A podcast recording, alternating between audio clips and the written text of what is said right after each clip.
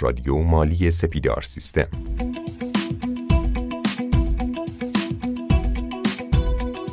با نام یاد خدا سلام عرض می کنم خدمت همه شنوندگان عزیز رادیو مالی. امیدوارم که ساعات خوشی رو پشت سر گذاشته باشید. امروز توی رادیو مالی قصد داریم که یک موضوع متفاوتی رو بررسی کنیم.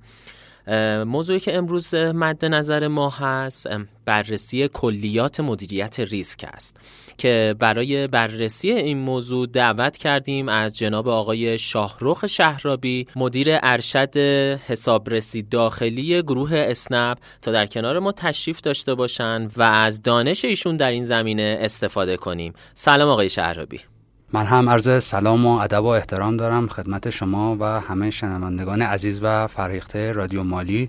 خیلی خوشحال هستم که در خدمتتونم. آقای شهرابی وقتی که از ریسک صحبت می‌کنیم همه ما یک درک شهودی نسبت به این مفهوم داریم. چه توی مباحث سرمایه گذاری باشه و چه توی زندگی شخصی خودمون. به نظرم خیلی خوبه که الان از زبون شما به عنوان کسی که کار مدیریت ریسک رو به عنوان بخشی از فعالیت خودش انجام میده بشنویم که ریسک یعنی چی. دقیقا. همونطور که شما فرمودین همه ما یک درک شهودی از ریسک داریم. احساساتی مانند استراب، استرس و در واقع مواردی از این قبیل که در نتیجه یک سری رویدادها تو زندگی ما اتفاق میفته شاید نزدیکترین موضوع و درک شهودی ما از ریسک باشه. مثال سادهش این که شما تو یه روز بارونی می‌خواید ماشینتون رو از تو پارکینگ بیارید بیرون و برید خرید بکنید.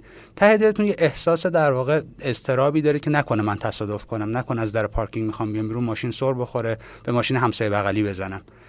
خیلی ساده و در لایه در واقع پسینی ذهن ما این موضوع برای ما ریسک در نظر گرفته میشه. اما به صورت کلی موقعی که ما یک هدفی رو مشخص می‌کنیم و می‌خوام به یک هدفی دست پیدا کنیم و به اون هدف نمی‌رسیم ما در واقع در معرض ریسک قرار گرفتیم. حالا گاهی اوقات ما از اون هدف فراتر داریم میریم. گاهی اوقات به اون هدف نمی‌رسیم. اگر بخوام مثلا یک مثال عددی بزنم که خورده موضوع واضح تر بشه شما فرض بکنید یه سرمایه گذاری انجام می‌دید و انتظار دارید که 10 درصد بازده داشته باشید. اگر شما 12 درصد بازده کسب کنید یا 8 درصد بازده کسب کنید در هر دو حالت شما در معرض ریسک قرار گرفتین. چه در اون حالتی که کمتر بازده کسب کردین چه در اون حالتی که بیشتر بازده کسب کردین.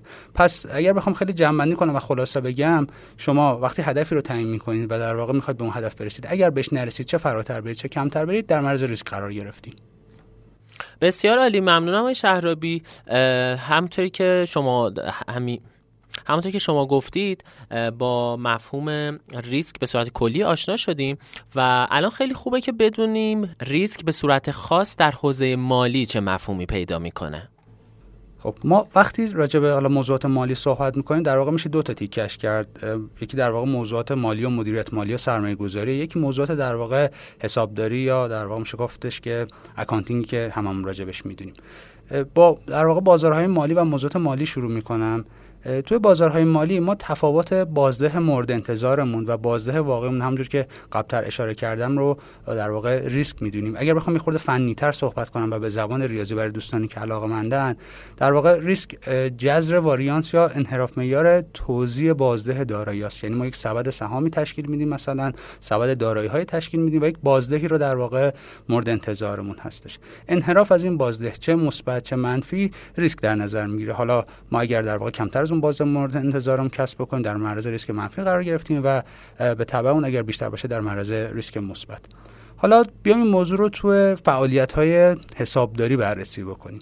این موضوع تو فعالیت حسابداری متفاوت تر میشه به خاطر اینکه یک فعالیت عملیاتی است و به صورت و در واقع میشه گفتش که مثل علوم مالی قابلیت اندازهگیری عددی نداره. اما همون مفاهیم مترتب هستش بر فعالیت های حسابداری فرض بفرمایید شما یک سری تکالیف مالیاتی دارین یا باید یک سری گزارشات مدیریتی تهیه بکنین. خب اگر شما این تکالیف رو به درستی انجام ندید یا گزارشاتتون دچار انحرافات قابل توجه باشه هم مدیریت نمی‌تونه تصمیم بگیره هم در پاسخگویی به مراجع در واقع قانونی دچار مشکل در نتیجه شما در معرض یک سری ریسک ها قرار می‌گیری که یک سری ریسک ها می‌تونه ریسک مالی باشه و عواقب در واقع مالی و مالیاتی داشته باشه و یک سری ریسک ها هم ریسک های عملیاتی هستش که در نهایت ممکن اثر مالی داشته باشه. اما تو مرحله اول مثلا مدیر اشتباه تصمیم می‌گیره مدیر اشتباه قیمت گذاری می‌کنه. همه این موارد موضوعاتی هستش که حسابدارا باید بهش توجه کنن و طی فرآیندهای کاری که انجام میدن به نوعی ذهن ریسک محور و متناظر بر مدیریت ریسک داشته باشن تا بتونن کارشون رو بهترین شکل انجام بدن و سازمان رو در معرض از و سازمان رو از ریسک ها محافظت بکنن آقای شهرابی من به نظرم میاد که اینجا اگه بتونید شما یک مثال بزنید مخصوصا اگه مثالی باشه که توی حوزه کاری حسابدارها باشه خیلی واسه شنوندگان ما این مفاهیمی که شما تا اینجا گفتید ملموستر می‌تونه بشه. حتما. بیاین فرض کنیم که یک سری قوانین مالیاتی جدید داره وضع میشه. بحث و گفتگو هست بحث کارشناسی شده رفته برای در واقع تصویب نهایی. خب ما به عنوان در واقع حسابدار بررسی کردیم دیدیم تصویب این قانون روی ما تاثیر می‌ذاره. یعنی مثلا ممکنه باعث بشه مالیات بیشتری پرداخت کنیم. فرض بفرمایید یک سری هزینه ها مورد قبول قرار نگیره دوباره در نتیجهش مالیات بیشتری پرداخت کنیم و موضوعات این چنینی. اما مطمئن نیستیم که این قانون 100 درصد تصویب میشه یا چه زمانی واقعا تصویب میشه. برای اینکه تو زمانی که تصویب میشه و اون زمانی که در واقع اجرایی میشه ما اصطلاحا در معرض یک رویدادی قرار نگیریم که براش آمادگی نداشته باشیم. باید بیام سناریوهای مختلف رو بررسی کنیم. یعنی بگیم که اگر این قانون تصویب بشه ما در معرض چه میزان مالیات قرار می‌گیریم رفتارامون چگونه است آیا تکالیف مالیاتیمون تغییر می‌کنه زیر ساختای مورد نیاز رو داریم یا نه؟ خب پس تو این شرایط ما باید بیایم بررسی کنیم ببینیم که در معرض چه موضوعاتی قرار می‌گیریم چه کارهایی باید انجام بدیم که تو لحظه ای که حالا اون قانون تصویب میشه درسته که حالا فرصت اجرای معمولا وجود داره برای رعایت در واقع تکالیف این موضوعات اما معمولا اون زمان زیاد نیست که شرکت ها زمان رو برای آماده سازی از دست میدن. تو شرایط این چنینی که ما با یک ابهامی مواجه هستیم باید بیایم سناریوهای مختلف رو ببینیم و نتیجه هر کدوم از موضوعات و رویدادها رو هم مد نظر قرار بدیم و این گونه هستش که ما می‌تونیم ریسک سازمان رو مدیریت بکنیم و کاری انجام بدیم که سازمان در معرض کمترین میزان ریسک و آسیب قرار بگیره.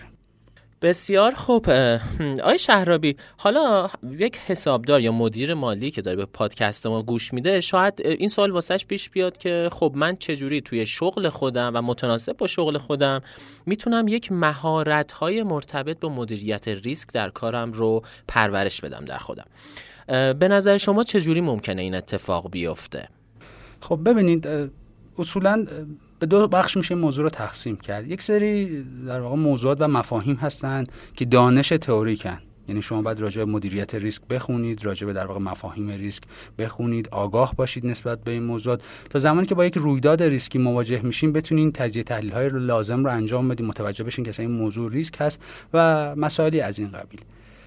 بخش بعدی طبیعتا تجربه شما هستش. وقتی با رویدادهای مختلف سر کار دارین طی در واقع میشه گفت سالهای مختلف می‌تونید تشخیص بدید که کدوم موضوعات شما رو در معرض ریسک قرار میده. اما اگه بخوام یک راهنمایی کلی بکنم خدمتتون این هستش که نسبت به رویدادهایی که اتفاق میفته و نسبت به موضوعات کاری که شما در واقع میشه گفتش که باش مواجه هستید ذهنیت ریسک محور و تفکر مبتنی بر سناریو داشته باشید یعنی همیشه با خودتون تجزیه تحلیل کنید که مثلا اگر رویداد الف اتفاق بیفته چه عواقبی برای شرکت می‌تونه داشته باشه؟ مثلا یک دو سه چهار حالت ممکن ممکنه در واقع برای شرکت اتفاق بیفته اگر شما این تفکر رو داشته باشید و این تجزیه تحلیل ها رو انجام بدین یواش یواش هم ذهنتون ورزیده تر میشه. هم اگر این موضوع رو ترکیب کنید با تفکر انتقادی به راحتی می‌تونید به سازمان کمک کنید تا ریسکاش رو مدیریت بکنه و حتی به مدیریت پیشنهاد بدید مثلا راهکارهای متفاوتی رو انتخاب بکنه. تو تعاملات در واقع اقتصادی و تجاریش با شرکای تجاریش با در واقع business partner اش و در نتیجه بتونید بهترین سازوکار مدیریت ریسک در سطح کاری که انجام میدین برای سازمانتون پیاده کنید. حالا ما قبل اینکه این قسمت شروع بشه یه صحبتی هم با خود شما داشتیم آقای شهرابی. پیشنهاد خوبی بود که خود شما بهمون دادید و اینکه بتونیم توی یک قسمت دیگه در مورد ارزیابی ریسک هم صحبت بکنیم و حالا استراتژیایی که ما باید داشته باشیم برای اینکه با هر کدوم از این ریسکا برخورد بکنیم. و حالا تو این بخش آخر صحبتتون هم یه اشاره داشتید در مورد اینکه بیایم بررسی کنیم که چه ریسکایی وجود داره. من امیدوارم که توی قسمت بعدی رادیو مالی هم بتونیم حتما در مورد موضوع ارزیابی ریسک و استراتژی های واکنش به ریسکایی که توی شرکت وجود داره با شما گفتگو کنیم. حتما خیلی عالی. من هم موافقم. و خیلی خوشحال بودم که تو این قسمت در خدمتتون بودم. امیدوارم که بتونیم در قسمت دیگه راجع به ارزیابی ریسک و استراتژی مدیریت ریسک هم با هم صحبت بکنیم. منم سپاسگزارم از شما و حضورتون جناب آقای شهرابی عزیز و به همه شنوندگانی که در این قسمت هم کنار ما بودن. خسته نباشید میگم و امیدوارم که در قسمت بعدی هم در کنار ما باشید. خدا یار و نگهدار همه شما.